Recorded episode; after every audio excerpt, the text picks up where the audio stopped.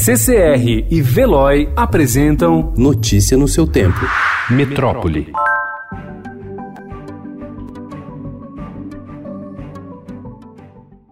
As ações do Departamento de Águas e Energia Elétrica para a limpeza e desassoreamento do Rio Tietê no ano passado caíram a metade dos níveis dos anos anteriores, conforme dados do governo do estado. No primeiro ano da gestão João Dória, o total de lama retirado da calha do Tietê foi de 409 mil metros cúbicos de material, enquanto a média entre os anos de 2016 e 2019 foi de 800 mil metros cúbicos. Uma chuva recorde para fevereiro fez o Rio Tietê transbordar em 16 locais anteontem. A Secretaria da Infraestrutura e Meio Ambiente informou por meio de nota que mais recentemente concentrou esforços na região do Alto Tietê e em serviços feitos no Rio Pinheiros, que deságua no Tietê.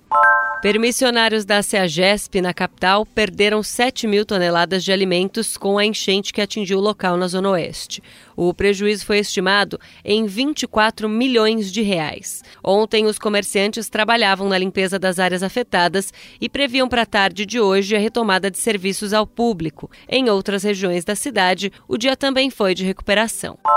Coloca as galochas, entra na água suja, sobe os móveis e eletrodomésticos, tira o carro, liga para a Defesa Civil. O Extremo Leste viveu anteontem mais um dia de uma rotina histórica de enchentes de verão. Diferentemente das áreas mais nobres e centrais, já limpas e normalizadas, contudo, bairros do Extremo Leste, como Vila Itaim e Vila Alabama, ainda convivem com água e sujeira dentro de casa e na rua. A ineficiência do poder público em resolver a situação tem levado moradores a improvisar soluções de entrar em galerias para retirar lixo até instalaram um sistema de alerta de enchente, comprado há três anos com uma vaquinha de 780 reais.